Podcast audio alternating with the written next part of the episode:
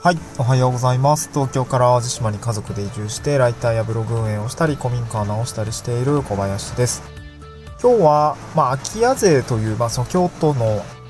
方で、まあ、国に認められた空き家税というものについてどう捉えるか、みたいな話をしたいなと思います。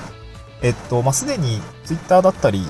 まあ、なんか Yahoo ニュースとかめちゃくちゃコメント荒れていたんですけども、まあ、あそこいつも荒れるよね。はい。で、まあ、概要をざっくり言って、その後に所感を述べたいなと思うんですけども、まあ、京都の方で、えー、空き家に対する、まあ、課税ですよね。まあ、これ、えー、全国的には初めてで、えー、空き家に、まあ、空き家って、まあ、結構いろいろな問題、まあ、複雑でいろいろな問題があるし、まあ、解決しようと思ってできるなら、まあ、そんな、あの、簡単なことはないんですけど、まあ、えっ、と、まあ、現状は結構空き家って放置されてしまって、まあ、買い手がつかなかったり、うん、なんていうんですかね、まあ、結構その、日本って新築振興みたいな、まあ、マイ、夢のマイホームみたいなことだったりとか、まあ、あの、マイホームに対して、うんまあ、新築であれば、まあ、住宅ローンとか、うん、なんかその、まあ、結構優遇されていた状況だったと思う。まあ、あとは普通に、その、マイホームのが実はあの、新築の方がなんか安いと思うんですよね。あの、多分ね、解体する費用とかま、リフォームして、結局性能を同じぐらいにしようと思ったらめちゃくちゃ金かかるし、で、今私も古民家直してるんですけど、まあやっぱ金かかりますよね。すごい金かかる。更地にさっとこう、新築建てた方がね、土地の取得価格とか、まあ田舎の方が安いので、そっちの更地に家建てた方がぶっちゃけ安いと思いますよ、多分ね。まあそのどこまで仕上げるかによるんだけれども。まあ、まあ、そういういろいろな問題はありつつも、まあ、その空き家をね、あのー、活用しなくてちゃいけない、活用しなくちゃいけないというか、まあ、空き家をなんとかせにゃいかんみたいな状況が、まあ、長年続いていたわけですよね。で、人口が減っていって、まあ、家はね、あの、残る、残っちゃうので、まあ、空いてくる家ってすごく多くなってるんだけれども、まあね、その中でもやっぱ新築振興があって、新築を建てる、建てたい人がやっぱ多くて、えー、空き家をほったらかしにして新築が建っているという、まあ、状況がありつつ、また、ただ、その、新築でやっぱ 新築じゃないの、空き家は、ね、あのなんていうのかな、管理されていないと、まあ、人が入っていないと、まあ、風通しが良くないと、結構やっぱ湿気が溜まったりとか、傷みやすくなってしまって、まあ、だんだん朽ちていって、まあ、それが、その、なんていうのまあ、いろいろな影響がありますよね。まあ、倒壊の危険があったりとか、えー、犯罪とかに使われたりとか、なんかいろいろこうあるわけですよ。僕んちの隣の、えー、20メートルぐらい離れた丘の上にもですね、空き家が、ちょっとね、あの、権利的にめちゃくちゃ複雑になっていて、ちょっとどうしようもないみたいな空き家が一軒あって、えー、あるんですけど、まあなんかそうやって、まあめちゃくちゃボロいですよね。まあぶっちゃけ多分朽ちていくんじゃないのかなと思うんですけど、あで、いろいろな問題がありますと。で、これに対して、まあ京都の、京都市、京都府、京都市かな の方では、えー、課税をしていきますよ。だから、その、まあ、なんとかしてくださいね、みたいな、その、買い手をつけ、見つけるなり、えー、まあ、土地活用みたいなところをやっていくなり、まあ、してくださいねっていう、まあ、ケツを叩くような課税があるというような感じですね。で、これに対して、まあ、いろいろなことが言われていました。えっと、まあ、別にその、空き家にしたくてしてるわけじゃないんです、みたいな感じの意見がすごくあって、いや、めっちゃわかるわ、みたいな感じですね。あの、僕のやっぱり、えー、借りている、持ち主さんも、まあ、まさな、まあ、おばあちゃんが、あの、かなり高齢で、まあ、最あの、つい先日なく、お亡くなりになってしまったんですけれども、で、相続中なんですけどね、今ね。で、その方も、まあ、ちょっと大変だよね、みたいな。すごく、なんかこう、ここの物件持っててもしゃあないよね、みたいなことを言ってて、うん、どうしようかな、みたいな、まあ、固定資産税もかかるしね、みたいなところで、でもまあ、買い手がつくわけでもないし、みたいな感じっていう風に言ってました。まあ、すごく大変なんだろうなと思いましたね。うん、で、自分がもしね、そういう空き家を持っていたのであれば、まあ、それはそれでなんかこんな課税されるってなったらやっぱしんどいだろうなと思うんですよ。だから結構批判的なコメントが出るのは、まあ、しょうがないのかなという感じですね。まあ、とはいえ、あのー、僕は最近本当に思うんですけど、影響力の輪ですね。えー、自分の力でどうにかなる問題とならない問題ってあるので、あのー、マジ前向いて 頑張るしかないなと思うんですけど、あのー、まあ、空き家持ってる人はもう本当そうやって考えていくしかないだろうと思うんですけど、まあ、ことその僕ら移住者っていうんですかね、移住を検討している人だったり、その空き家を、なんかこう、興味があって活用してみたいと考えている方にとっては、まあ、その、市場に出てくる空き家って多分増えてくると思います。あの、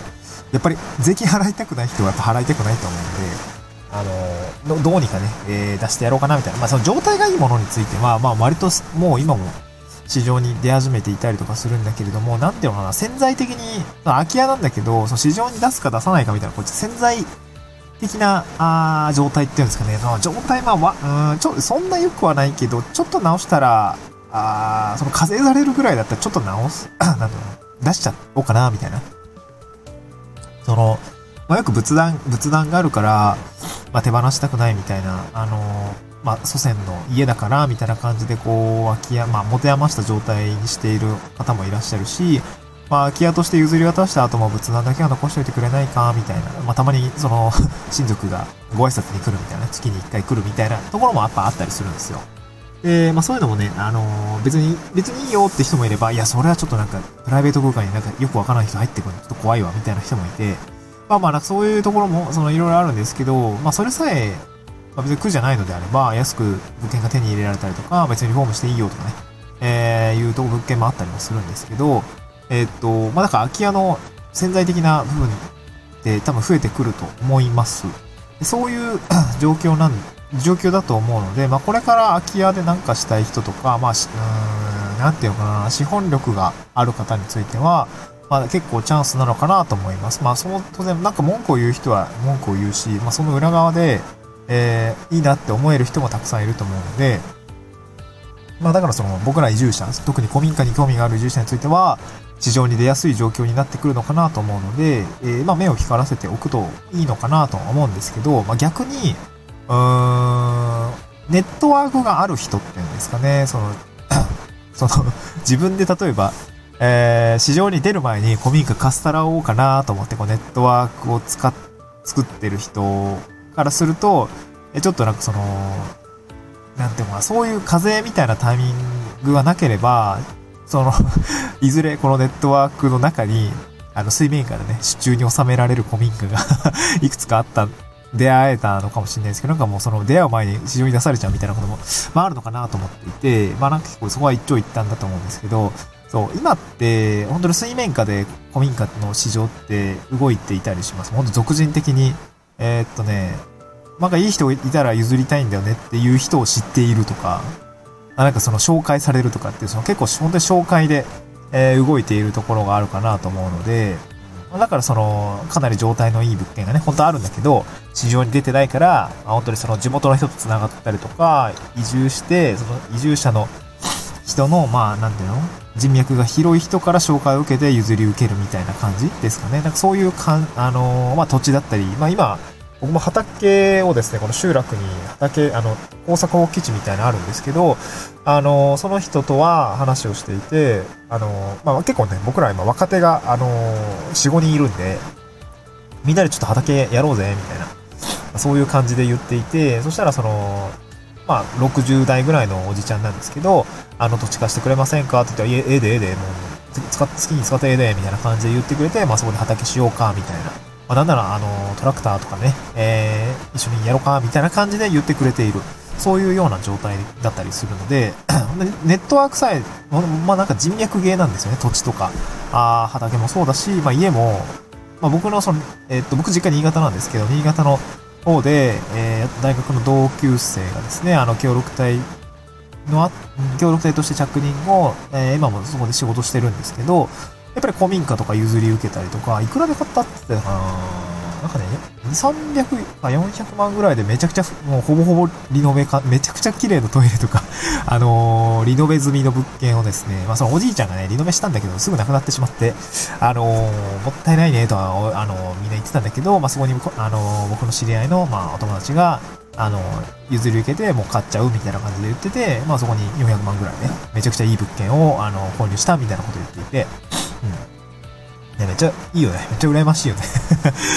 僕今手で直してるんですけど、えー、まあ、軽く1000万ぐらいかかってんじゃないかなとか思いつつ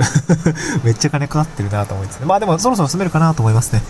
まあ都市部でね、この6部屋、な、な、7 D、7部屋、7部屋、庭付き、倉庫、牛舎付きみたいな物件買おうと思ったら、土地多分6000万の上物4000万じゃ多分効かないと思うんで、多分1億ぐらいかかると思うんですけど、あのー、まあ、それがね、まあ、1000万ちょっとでね、できるんだって、まあ、別に持ち出しそんなないんですよ。助成金とかゴリゴリ使ってるので、あの、ないんですけど、まあまあまあ、あのー、そんなもんかなっていう感じですかね。うん。まあ、実費は結構かかってるよね。まあ、ただ持ち出しはそんなに多くないというような感じで直してますけども、やっぱり古民家の方が安いですよね。うん、と都内でそんなめちゃくちゃバカでかい家を買おうと思ったら、そんな無理なんで、まあそういうところにはやっぱ夢がありますよね、田舎の方は。そう、えー、庭とかもね、今後どうやっていこうかとか、倉庫のとこ、めっちゃ広いんですね。倉庫とかもどうしようかとかっていろいろね、えー、かん、あの、手が回ってないんですけど、なんとかしていこうかなっていうところがありますので、えー、まあ、そういう夢が田舎に集まっているよというようなお話でございます。ちょっとね、あの、空き家の風についての、ちょっと話ずれちゃいましたけど、まあ、あの、風によって、えー、まあ、まとめると、空き家税っていうのができると、まあ市場に出てくる空き家っていうのは多分増えてくると思います。そこをかっさらうことが今までは水面下でしかできなかったんだけど、市場に出てくることによって、えー、ある程度その まあ出会いやすくなるよっていうことですね。まあ活用したい人にとっては、まあ市場面が変わる時なのかなっていうような感じがするっていうことですね。